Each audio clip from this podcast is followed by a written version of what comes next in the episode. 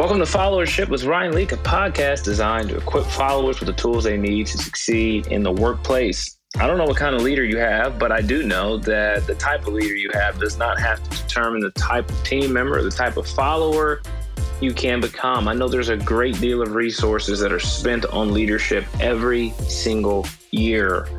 I decided I wanted to create a resource for followership and for followers and people that are following those leaders, because I think each and every one of us has to own our stuff, own our presence in the workplace, and show up as best as we possibly can. And so this particular season of Followership with Ryan Leak, a great team member of mine, Lacey, has been uh, interviewing me on every single chapter. And so I want you to check out this conversation that we had around chapter six.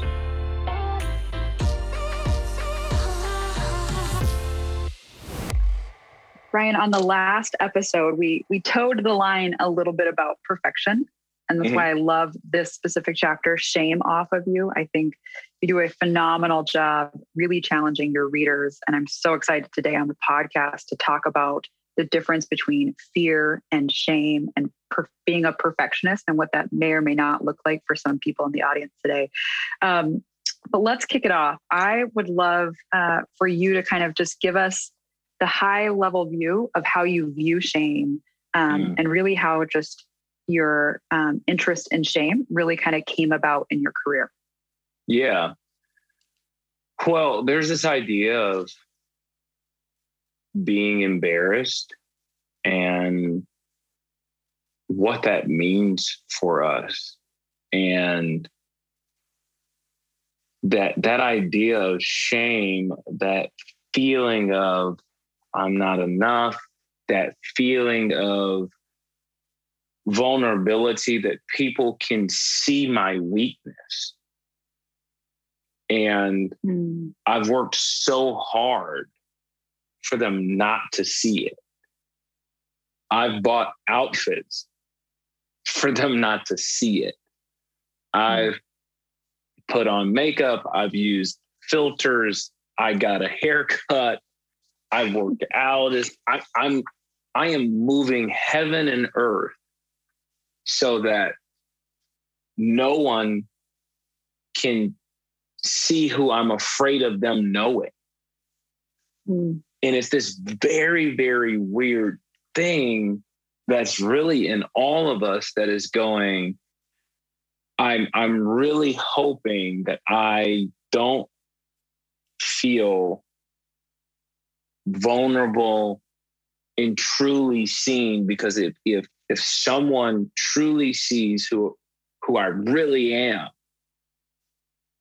they, they won't think highly of me. They they won't see me in a certain light. And that's that's something that is very real for, I would say, most of us. And yeah. part of that is having a healthy definition of success and having a healthy definition of of failure. And and I think when it comes to getting outside of our comfort zone, uh, when it comes to trying to take our career to the next level, uh, there is so much that we feel like is on the line. Mm. We we feel like it, it's it's all or nothing. It's championship game winner.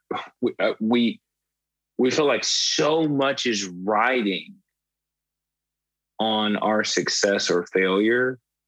And I think this chapter was really birthed out of a is it question towards like, have have we put a little bit too much pressure on ourselves to believe that there's there's more riding on me than there really than there really is. Mm-hmm. And so mm-hmm. I, I think that it's having a, a healthy definition of success, a healthy definition of failure, and also having a healthy perspective of who we really are, and and that vulnerability and and showing a little bit of that weakness isn't as bad as we think it is. Mm-hmm. And what I've what what I've been learning, and I can't say this about the world, and I can encourage everyone to just go out there and just start sharing their failures. You know, 'cause you could get fired. Sure. And I, and I don't know what your failures are. So, and I'm my own boss, so I can share my failures and still be That's employed right. tomorrow. So, so be careful. Okay. Kids, don't try this at home. However, what I have learned about vulnerability and showing my weakness is it's actually helped me. It, it's, it makes you way more relatable. Yeah. And approachable. So many times I thought I'm going to give someone an opportunity to shame me. But what often has happened is people have gone, oh, you too? Whew. I thought I was alone. I thought I was crazy. I thought I was the only one that had that kind of pressure. I thought I was the only one that that had typos. I, I thought I was the only one that forgot to turn their mic on for a Zoom presentation. For like, I just, I thought, yeah, like, so many people feel alone. And I think what our weaknesses and our shortcomings and our failures give the world around us is permission to walk in an environment that is not mistake-free. It loosens the yeah. grip on the expectations that we have on each other, that every email must be written by Stanford professors. and and heart, it's like, hey guys, we're all busy. You, you replied to the email at four in the morning. You you made it like it. It's okay. Yeah. But you you we feel like we're being penalized, or that someone thinks that we're we're we're stupid. No, we, we, it's an email. Like yeah. we, we have to come back. Like, and sometimes we feel like our email is, you know, our, our reputation is riding yeah. on.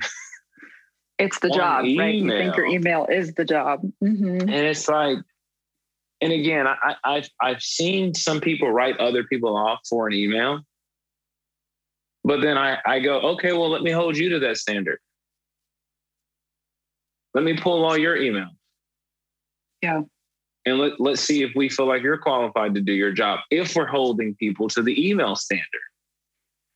And so it, it, it's not permission to like email how we text one another. And I'm not saying we need to just be, you know, lollygagging and just do whatever on email. I'm just, I, I just watch way too many people beat themselves up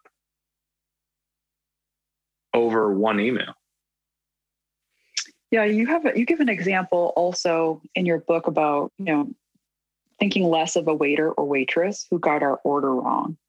Mm. And I just, when I read that in your book, I sat and thought about it for, I don't know, way too long, five or six days, because I tend to lack a lot of patience naturally. So it tends mm. to be one of the things I have to strive top of mind almost every day is, is aiming for greater patience. But your mm. example there got me, because you think about how many orders a waiter or a waitress does. And who's to say you're not the one heir out of a thousand, right? And right. what's our response in that? And I think that's so true. I think, yeah, I think it's so true. Well, talk yeah. to me, I guess, a little bit about how you um, you do so much executive coaching. So how do you really get people to accept, you know, themselves for who they are and what they're not, and how to show love and appreciation for others 'Cause that's, that's in the details, especially, and it looks differently for leaders, right? Wanting perfection oh, yeah. from your staff, because your reputation as a leader, or, you know, what I hear so often from leaders is, I just should have done it myself then, right? Mm-hmm. How do you not claw back the de- delegation as a leader? And then maybe we'll flip the coin and talk about, as a follower, how do you yeah. recover from some of the shame when you, when you do make a mistake. So maybe let's focus a little bit on leaders and advice yeah. or coaching that you give to some of our leaders who are struggling with, with demanding perfection on their team. Yeah. You know, for leaders, I think that you, you have to be aware of demanding perfection. I think your heart is to demand excellence and encourage excellence, but there's a far, far, There's, there's a, quite a bit of margin between excellence and perfection. Mm-hmm. And excellence is saying, hey, we have an attitude that we want to do this to the best of our ability. And that's a standard that we can live up to. Perfection, you're not living up to that. mm. No one is. Yeah. It, it, it's, So I think that demand is is a, is a too high of a demand. It's, well, it's interesting that you say it that way, Ryan, because one is aspirational, right? What I just heard you say is a tone of excellence will always be aspirational and motivational to a team. You have an error and or a mistake, and the team still feels like victory, right? Mm-hmm. Can be won by the end of the day. The perfection feels almost defeating with mm-hmm. with one error. Mm, that's good. Oh, it's, it's, uh, I've, I have seen companies miss out on a lot of sales, a lot of money, demanding perfection instead of demanding excellence. And the biggest difference is, if you demand excellence, you would have figured out what the customer actually needed, because you would have been making it about them. Perfection mm-hmm. is really like part of the ego thing. How does this make us look? But excellence will make you look a whole lot better. I mean, I, I'm, I'm the, the industry I'm actually the most intrigued by is the one that I have to utilize the most, which is the hospitality industry. So oh. I'm always yeah. aware of hotels, restaurants, car rentals, uh, you know, just obviously that just comes with travel. And it is amazing what uh, excellent customer service does over perfection. So, yeah. so there, there's rooms where I've, I've walked in where um, whoever cleaned it last made a mistake. But the attitude of the organization and the staff of, of excellence, hey, what, what can we do, makes up for it. Mm. Is that, it's, it's, it's like, yeah, and again, I'm not sense. talking like trash out or hairs everywhere. We're not talking something like, you, you need know, some like, new clients. Like, whoa, where they put like, you up hey, there? Yeah. But it's, it's, it's so very interesting. Uh, you, you can you can just tell a a well-run staff, a well-managed staff, and a, a staff that's inspired um, versus a staff that has been operating based off of fear. Mm-hmm. Mm-hmm. And, and a fear-based team is they they work for you because they have to. It's because they don't have any other option. It's not because they want to. But e- excellence, I think, is is something that can be very, very uh, inspiring.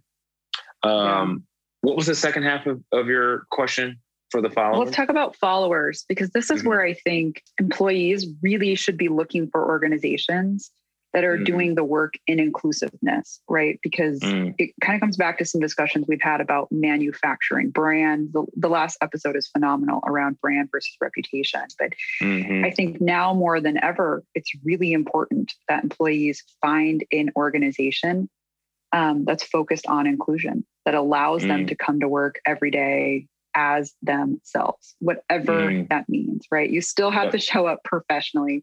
You still mm. have to look professional, but yep. how do we stop wasting energy putting on this facade that we're somebody who does X or somebody who looks like Y or somebody who went mm. somewhere and learned X, you know? But let's talk about followers. How or what advice, the coaching you give, the talks that you've had, what are you saying to employees right now who feel like maybe they're living inside an organization or they feel like they're in this cycle of what you just spoke to? I don't have, you know, I don't have mm. the freedom to focus on excellence. I'm just mm. really in a place of fear. Mm. Well, I, I think there's a, a couple of different angles there with uh, a few things that you just mentioned. I think one of, one of the, one of the things that I think every follower, every team member, even every leader can work on is themselves inwardly. And I think one of the things every single one of us has to wrestle with, and I was, was actually doing a lot of thinking about this this morning, is I think every single one of us can work on our level of confidence and being a person that is secure. Mm-hmm. Not to be confused with job security. Uh, I, I'm t- I'm talking more about who you are. Dare I say, soul security. I know who I am. I'm confident in who I am, and that may not give me job security,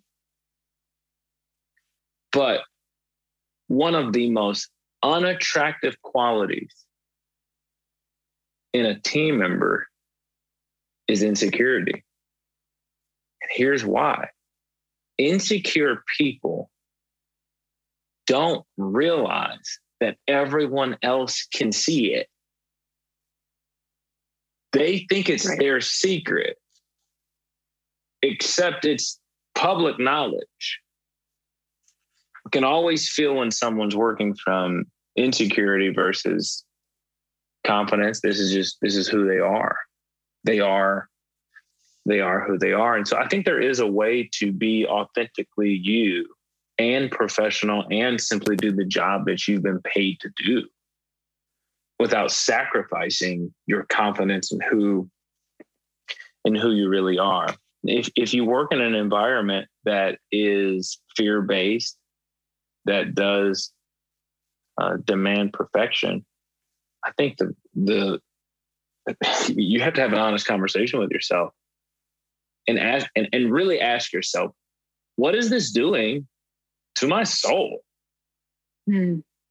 What, and I'm getting ready to do a, a keynote for a company on on soul care. And oh, interesting. And and it and it is because because as a As a Christian, as someone that teaches in churches, it's like, okay, when we talk about soul, are we are we gonna are we gonna do chapter and verse? It's just like, no. A- actually, what we're gonna do for this particular keynote uh, is actually talk about this idea that we we all use when we say someone has sold their soul. They've mm-hmm. sold their soul, and, and when when someone says that, they're not making a literal statement. It's a figurative statement in, in this idea of I've I've gone all in. I had to give up something of either my integrity or my character or something in my being. I had to give up something to to to gain some sort of success. And we go, well, you sold your soul. And, and I think all of us have to ask ourselves about whatever environment we find ourselves perhaps getting a paycheck from and going, am, am I going to give up my character and my integrity to pay bills? Now let's get really real for a second. When you're a single mom, it's a very, very tough conversation. Mm-hmm. It's a very, when you're the breadwinner, When your kids are in college, it's a very, very, very tough conversation. So I, I don't, I don't say that with, uh, with any sort of cavalier caveat that says, oh, well, hey, just quit. No, but I, I do, I do, I must implore us for a moment to consider the cost of paying bills, yet you have this soul debt that you you covered everything else except your soul. Mm-hmm. Mm-hmm. And that's a dangerous place to be. So I, I think it's very important that people really uh, think about what is it, what does it cost me to work here? And I get that you, hey, that, that's where you have a job. You, that's, that's where you work. And, and there's not a whole lot you can do about a, a perfectionistic environment, but you got to ask yourself, what's that doing to you long-term? What are the long-term effects of, of really being in that environment? And it, it, it, it might, it might, I don't know. It might be worth making twenty thousand dollars less money and still have your soul. That's right. One of the podcasts we opened up with the question, what does it cost to be you? And you flipped it around. What does it cost to be me? Right. Which is the mm-hmm. question we should all be asking. And I think that's what you're getting to. Mm-hmm. You know, in that podcast episode, you had a great point of, it's not about me, it's about my wife. What does it cost your wife, Ryan, for you to be you? And I think it's, it's the same for our followers that are listening today. It's not even just about the sacrifice and the soul care, but, um, you know, what does it cost those around you? Or where are you absent in relationships? Or where are you absent in joy and yeah. happiness? Yeah. yeah. It's where I think it's important for, um, our audience, and anybody on the follower side, when you're doing interviews, right? This is where I just wish employers and employees can be more transparent and vulnerable in the interview process. I always encourage people that if you're thinking about a new job or you're doing interviews, to not make it about your last job, what it was or wasn't. Mm-hmm. wasn't. I love mm-hmm. some of your language around what is it, what's it cost you to be in that role, but being clear, uh, doing the self-work, like you're talking about, having the confidence and the security of knowing your skill set, it allows you to, to catch red flags sooner, but also allows you to, to be really clear about the trade-offs from the start. What is this job going to cost you? And does that feel like the right sacrifice?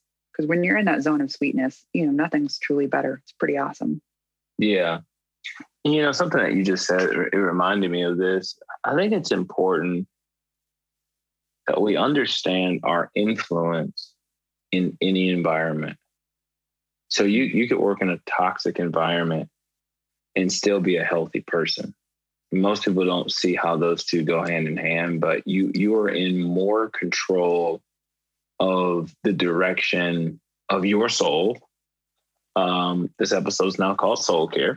um, That's right. but you, you are in more control of the direction of your soul than you think.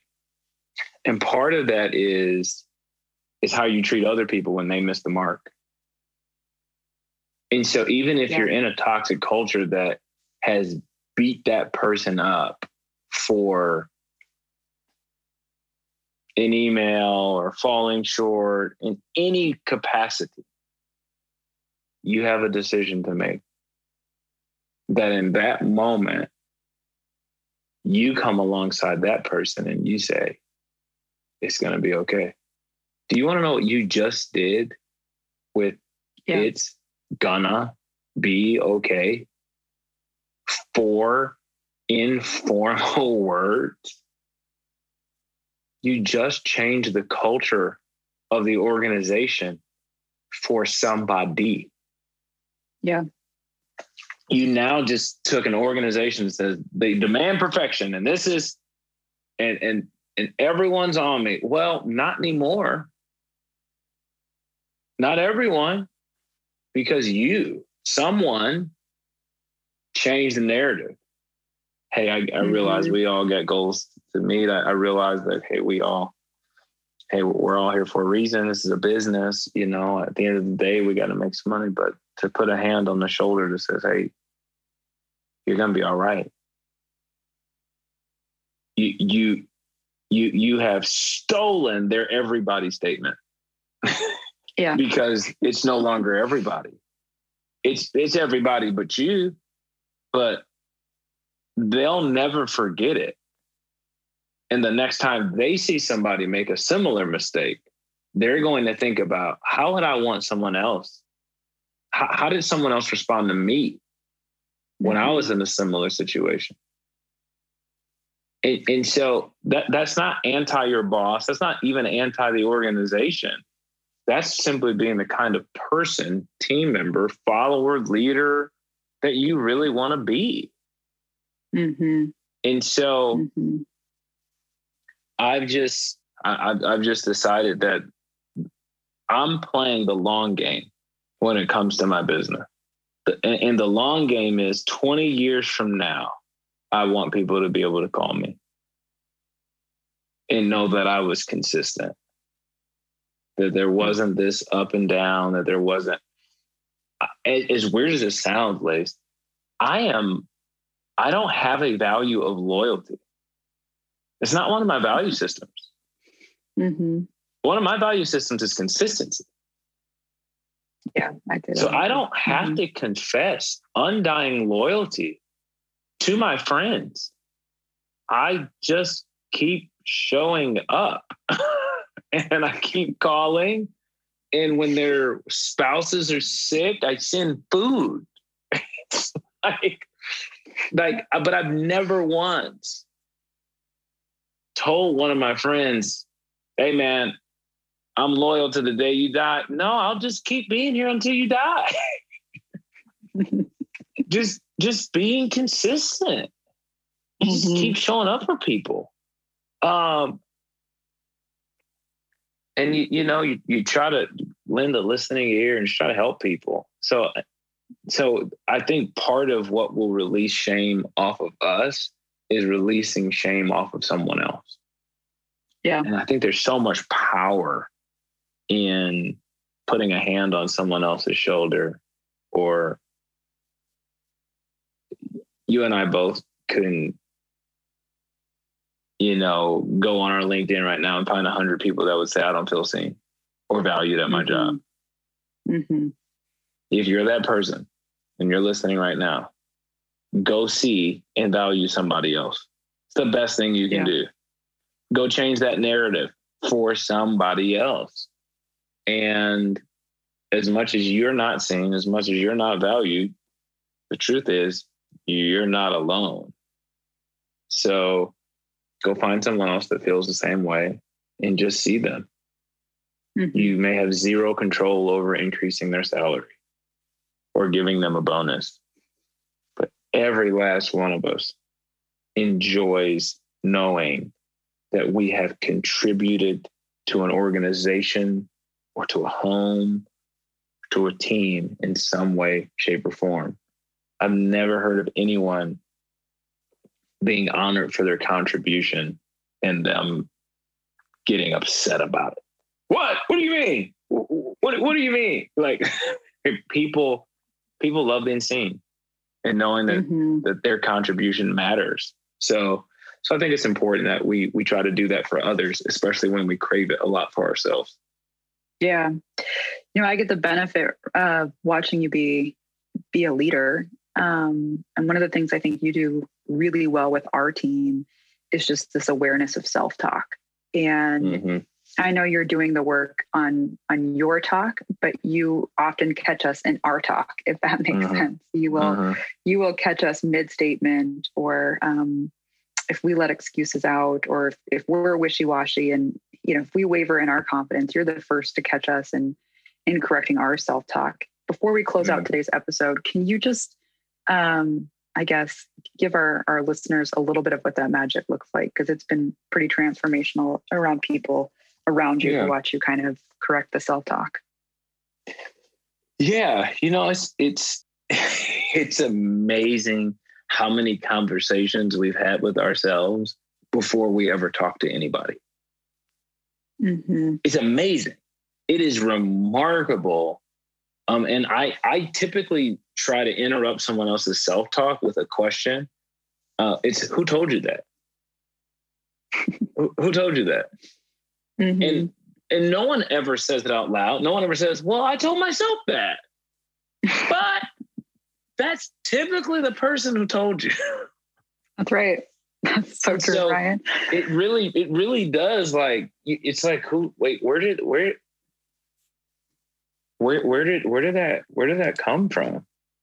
Who told, and, and it's hard to, self-talk is, is, is very bizarre because it's only, you know what it is mm-hmm. until it comes out in conversation. And it's like, wait, wait, wait, wait, wait, wait, wait. Especially when it's not true, it's very easy to interrupt. And sometimes what we have learned to cope in the world is if I beat myself up first, then the bullies won't join in on the fight because it won't yeah. be fun for them. There's no adventure in that. So let me, let me tear myself down so that there's nothing to tear down. Mm-hmm. And and so you, you can let, let me walk in shame so no one else can put it on me can can can sometimes be the true narrative that people work and live in. And I think it's very important that you you are extremely aware of what you are saying to yourself. And I think person should also be very intentional in the other direction of not letting self-talk just be all negative, but to have yeah. positive affirmations. Um, I did a I did a keynote for a sales team on the five things that we all need to be telling ourselves, which I would give those five things away right now. But leave us. leave us with a cliffhanger. Maybe yeah. we'll tack it on as a, a episode at the end. Yeah, we'll we gotta figure out or... a way to. Yeah, I can't just be giving out all this content for for free for no reason. You know, it's like I want to add value, but I, I still gotta eat. You know, so. Um, but I just remember, I remember sitting with that sales team, and just. Uh, I, I, I, and I'll, I'll give away one. I'll give away one of the, right. one of the, one All of right. one of the deals that I think every single person needs to be able to tell themselves. Uh, number one is I, I can drop a ball. I can drop a ball. I think every every every person needs to be able to say that to themselves. Because here's why. You're going to drop one. You are. Mm-hmm. You're, you're, you're going to drop one. You should choose before you do it. And here's the deal. And and I'm I'm I'm I'm almost positive. Almost. If I'm wrong, please email me. Please D M me if I'm wrong. I don't think any person that listens to my podcast works in the circus industry. I just don't think that they're in the circus. And so I think that there's this idea that we all need to be performing magic at all times and to be throwing thirty balls in the air and keeping them up there. Mm-hmm. I got to be an awesome parent. All right, I, I got I got to be at every game. I got to make every meeting. I, I I have to constantly be on. My, oh, I got to be a good spouse. I, I you know my my my marriage reputation is on the line if I don't bring home the right dinner, and my parenting reputation is on the line if I don't go to that P T A meeting, and then my work reputation is on the line if if I don't show up on the, that Zoom uh, looking a certain way, and I. And it's just like this constant juggling act. And it's like, you don't work in the circus. Yeah. Like you're not, And let's just say you are in the circus and your job is to literally juggle balls. Juggle. That's right. Good for you, but that's just your job. Like, that's just a job. That's not, you know, so it, it's, mm-hmm. so I, I just tell people all the time, hey, you know, you, you can drop a ball. No, I can't. You're gonna. You're just not that good. Yeah, or you Neither don't have the support, right? Or the systems aren't in place. That's, that's something I, I think we often forget about is most people that we're looking up to that haven't dropped a ball in years have a support staff that are hired and designed to catch all the balls and throw them back up right before anybody. This is where the, the chief of staff role or the E A role or the project manager role um, really come into function. And even they drop balls, to your point. I just, one hundred percent. I just don't know. I, I've never met anybody who, on every important area of their life, professional, emotional, relational, parenting, leadership, their craft. I, I've just never seen anyone score tens in all of those areas. Yeah. I just, I just haven't. Sometimes when, when, when a couple is in a place where they feel like their marriage is good, they feel like they're failing as parents. Mm-hmm. Sometimes when some work is going amazing, all rocking and rolling, it, it's like it's, it's like it's the villain of being a parent. It is mm-hmm. very difficult. People, it's funny, you know, people, people are talking, are asking like, "Hey, what's your next book going to be about?" I was like, what I want it to be about and what it's actually going to be about are vastly different. I would love to write a book on this tension of being a successful person and being a successful parent at the same time, except the measuring stick for being a successful parent, I'm not sure is realistic. I just, yeah. And, and I'm going, and again, this goes back to this self-talk. When someone is talking to me about parenting and how they're falling short, who told you that? Mm-hmm. Who who made the measuring stick that says you're not allowed to miss an event ever? Is is that the measuring stick? Like, I don't know any adult that says, you know what? Let me tell you why my parents suck. It's because they were only at seventy percent of my event. And you know what? If they had been at eighty or eighty-five or ninety or one hundred, we'd have a better relationship today. Who has said that? So like... who's making these rules that we just have to keep all of these balls in the air and we just can't drop? So I, I've just been telling them, like, you can drop a ball because you're going to anyway. Yeah, that's right. Or just being really, really protective of who we admire, right? I went on this quest maybe Ooh. eight years ago to try to find a mentor. This is why mentorship is so dangerous. And, you know, Ryan, shocker, to your point, I could not find anybody who was a perfect mom, a perfect, mm. I don't even know what my title was at that time, a perfect new wife, you know, a perfect, I at the time was running marathons, who could also speak into my life about a training program, right? Like, it just, the mentor I was looking for became so multi-layered, it was mm. impossible. So the best I could do was piecemeal a personal board of directors and advisors. And I just allocated the best person I knew who was killing the mom game mm. to meet with me once a quarter to give me mom advice. And she got mm. to ignore everything else in my life. And then I found a running coach that could help coach within the boundaries that I had set for myself for what running needed to look like, right? Well, it was once a forty hour training program now became three hours a week. But it's, I, I think to your point, some of the things we've talked about in earlier podcasts, specifically around shame or in chapters of your book, you have to be really protective of what you're holding out as the measuring stick or who you're holding out the measuring stick um, compared to, and some of your language mm-hmm. around the social dilemma and how social media can affect this. I think it's, it's becoming, you know, top of mind for everybody right now, is to figure out what reality is in your community mm. and reality within your identities. Wow.